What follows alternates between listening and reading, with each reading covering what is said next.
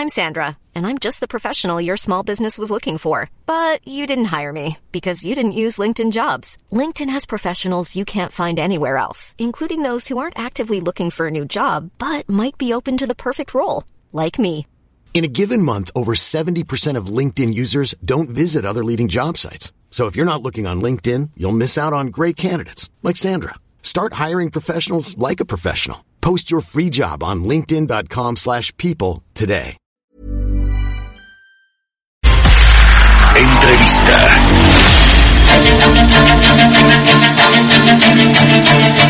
Ya estamos de regreso aquí en Bitácora de Negocios. Son las 6 de la mañana con 33 minutos. Y está en la línea telefónica Ildefonso Guajardo, exsecretario de Economía, quien, bueno, pues estuvo, ya le decíamos, en estas mesas de diálogo de, eh, pues, eh, distintos eh, eh, funcionarios, incluso del gobierno, del Banco de México, de la iniciativa privada. Ildefonso, ¿cómo te va? Muy buenos días. Gracias por tomarnos la llamada. Hola, ¿qué tal Mario? Qué gusto saludarte, buenos días. Un gusto, como siempre, platicar contigo, Ildefonso. ¿Qué te parece si empezamos con el tema de el TEMEC, el acuerdo comercial entre México, Estados Unidos y Canadá? Que bueno, ya se anunció que va a entrar en funcionamiento a partir del primero de julio, eh, con ciertas restricciones en industrias como la automotriz, que ya habían pedido pues más tiempo que fuera hasta el próximo año. ¿Cómo ves tú la- el inicio ya de, de, este nu- nuevo acuerdo comercial a partir del primero de julio? Y lo comento obviamente pues en medio de esta coyuntura económica particular que tenemos. Claro, yo creo que representa una, una oportunidad en un mundo que después del covirus va a cambiar radicalmente sus cadenas de valor. O sea, aun y cuando eh, sabemos que eventualmente se restablezca la actividad manufacturera, pues nada va a ser igual. Eh, va a haber una redefinición de, de dónde vas a localizar tus capacidades manufactureras. ¿Por qué? Porque habíamos llegado a un punto de atomización de las cadenas de valor global. Un motor que se hace en, Mexicali del Dreamliner se termina en su etapa de, de evitar contaminación en la capa final. Pasó por ocho o nueve países antes de llegar a México. Ese tipo de procesos queda demostrado hoy que están expuestos a circunstancias pues muy inesperadas como nos pasó en esta ocasión y eso paralizó las cadenas de valor. ¿Qué van a hacer los países? Van a tratar de definir sus cadenas en un contexto mucho más eh, eh, controlado y qué más controlado que un acuerdo comercial definido en América del Norte donde tres países socios y también muy cercanos en materia de seguridad nacional este pueden tener mucho más confianza que tener sistemas productivos que van a otros continentes.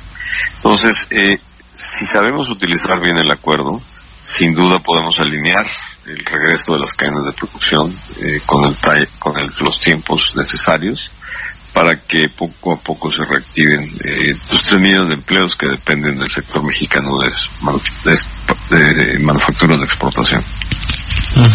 Ahora, eh, yo escucho, Ildefonso, al presidente eh, López Obrador, pues muy esperanzado a lo que pasa en los Estados Unidos con su reactivación económica. Él habla no solo de toda esta inyección multimillonaria de dos billones de dólares a la economía estadounidense para reactivar eh, eh, también gradualmente las actividades productivas, pero lo veo pues esperanzado que este Temec pues va casi casi a solucionar los problemas que tiene México. ¿Tú cómo lo ves? Porque bueno, tú que fuiste secretario de Economía conoces bien cómo, el- cómo es el tema de la industria nacional, cómo reactivar el mercado interno. Claro, mira, el, el, tratado sin duda es un marco que nos ayuda, pero no son maritas mágicas. O sea, sin duda va a ser importante, es, es un aliciente, da certidumbre, pero si no haces alrededor del tratado lo que tienes que hacer en materia de competitividad, certidumbre a la inversión y presentas eh, alternativas eh, realmente eficientes, pues no es, no es, no va a estar sencillo. De hecho ya tenemos eh, un tema encima. Eh, no sé si te diste cuenta que durante el proceso en que estamos sufriendo hubo algunos cierres eh, no, no muy bien coordinados en cadenas en áreas estratégicas y sensibles como el sector salud. Y hubo empresas norteamericanas que ya nos, nos avisaron pues, que, que por qué no nos sentábamos a la mesa para definir áreas estratégicas para América del Norte. Claro, esto tiene que ir de acuerdo a la ley, a las decisiones mexicanas de reactivación del sector salud. Y como vas a reabrir, que fue parte de mis comentarios allí en la mesa de, del Consejo Coordinador Empresarial, mi, mi, posición ayer fue muy concreta. Necesitamos tener un plan de reapertura basado en protocolos sanitarios que nos ayuden a que no sea una salida en falso, que no tengamos que estar volviendo a cerrar porque provocamos un brote adicional del, del COVID, ¿no? Entonces eso va a implicar mucho trabajo y mi propuesta es hay que empezarlo a hacer ya. ¿Por qué? Pues porque no podemos empezar este trabajo a definir protocolos hasta que se acabe la etapa 3 porque estarías totalmente inactivo este y como lo dije si no te mata el virus te mata el freno económico ¿no? Es decir, que tú estás de acuerdo completamente en que se, eh, como se van reactivando las actividades productivas en Estados Unidos o estas cadenas eh, eh, productivas se reactiven también en México. Ya lo pidieron, como tú bien lo dices, en una carta que enviaron más de 230 y tantas empresas de Estados Unidos pidiendo a México que también tomara en cuenta los, las fases y los ciclos en los que ellos iban a estar reactivando sus operaciones. ¿Sí estás de acuerdo que se haga de manera simultánea, de alguna manera, en la medida de lo posible con los Estados Unidos? yo estoy de acuerdo de que se coordine el arranque. En Estados Unidos no van a empezar al 100. El mercado automotriz se les ha caído. Entonces no vamos a esperar que las empresas automotrices regresen a sus niveles de producción previos. Entonces hay que ver. Eh, tengo entendido que la Secretaría de Economía ya está en la mesa con los diferentes actores del sector automotriz para ver a qué, a qué capacidades regresen las plantas con qué condiciones sanitarias regresan, cómo van a proteger a sus trabajadores. Ahora, todo esto, que sin duda el sector privado está dispuesto a hacerlo para iniciar la reapertura, tiene que ir acompañado de acciones de política de salud pública. O sea, las cosas que ayudaron a Corea a regresar a la actividad económica son cosas como el, las pruebas generalizadas que te ayudan a detectar en la población dónde está eh, el virus y cómo aislarlo y cómo manejarlo para que no te contamine eh, grupos poblacionales eh, productivos. de tal manera que, que sí se necesitan al menos tener pruebas, tener protocolos, tener capacidad para poder separar a la población que esté infectada, aunque no esté en condiciones críticas, sin tener facilidades. Es, es algo increíble.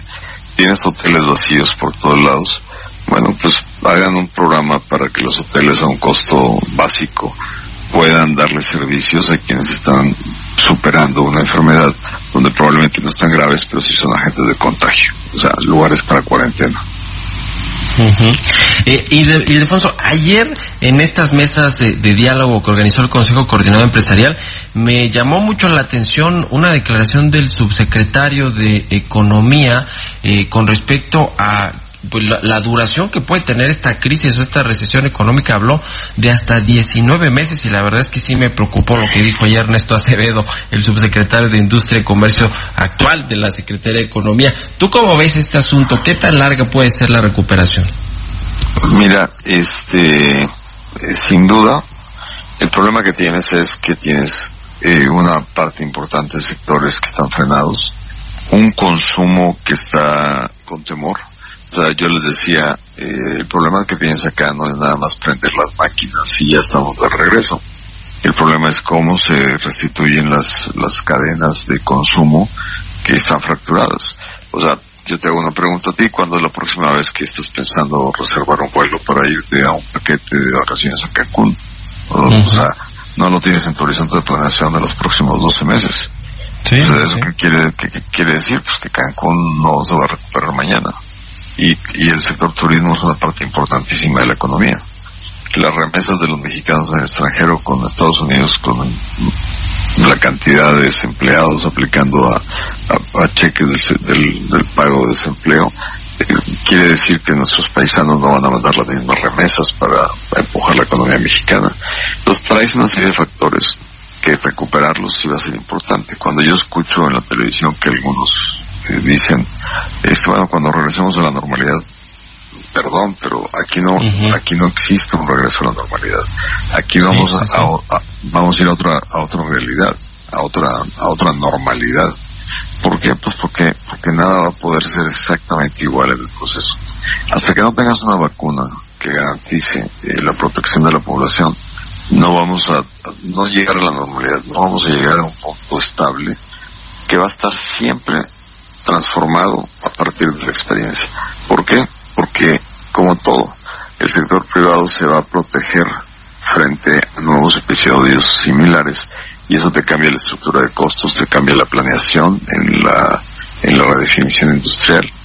Antes las empresas buscaban la eficiencia, estar donde te haya que estar con tal de reducir costos en una cadena global.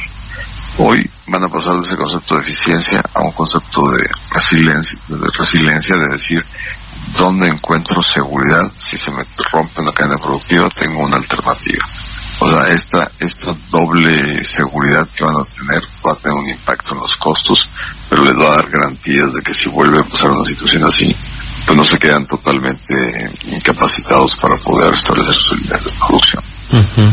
Bueno, pues que se tomen las medidas más adecuadas para poder salir pronto de esta crisis y que se tomen en cuenta todos estos comentarios de expertos que se eh, eh, pues han, han, vertido ahí en estas mesas de diálogo de, de, funcionarios, como decía de Banco de México, incluso legisladores, exfuncionarios del gobierno federal, como es tu caso, el Defonso, y por supuesto ahí los, los empresarios, los representantes empresariales del país.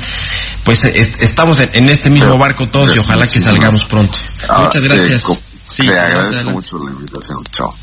Gracias, Ildefonso Guajardo, el exsecretario de Economía y experto, bueno, pues en todos estos temas de industria y negocios. Son las seis de la mañana con 44.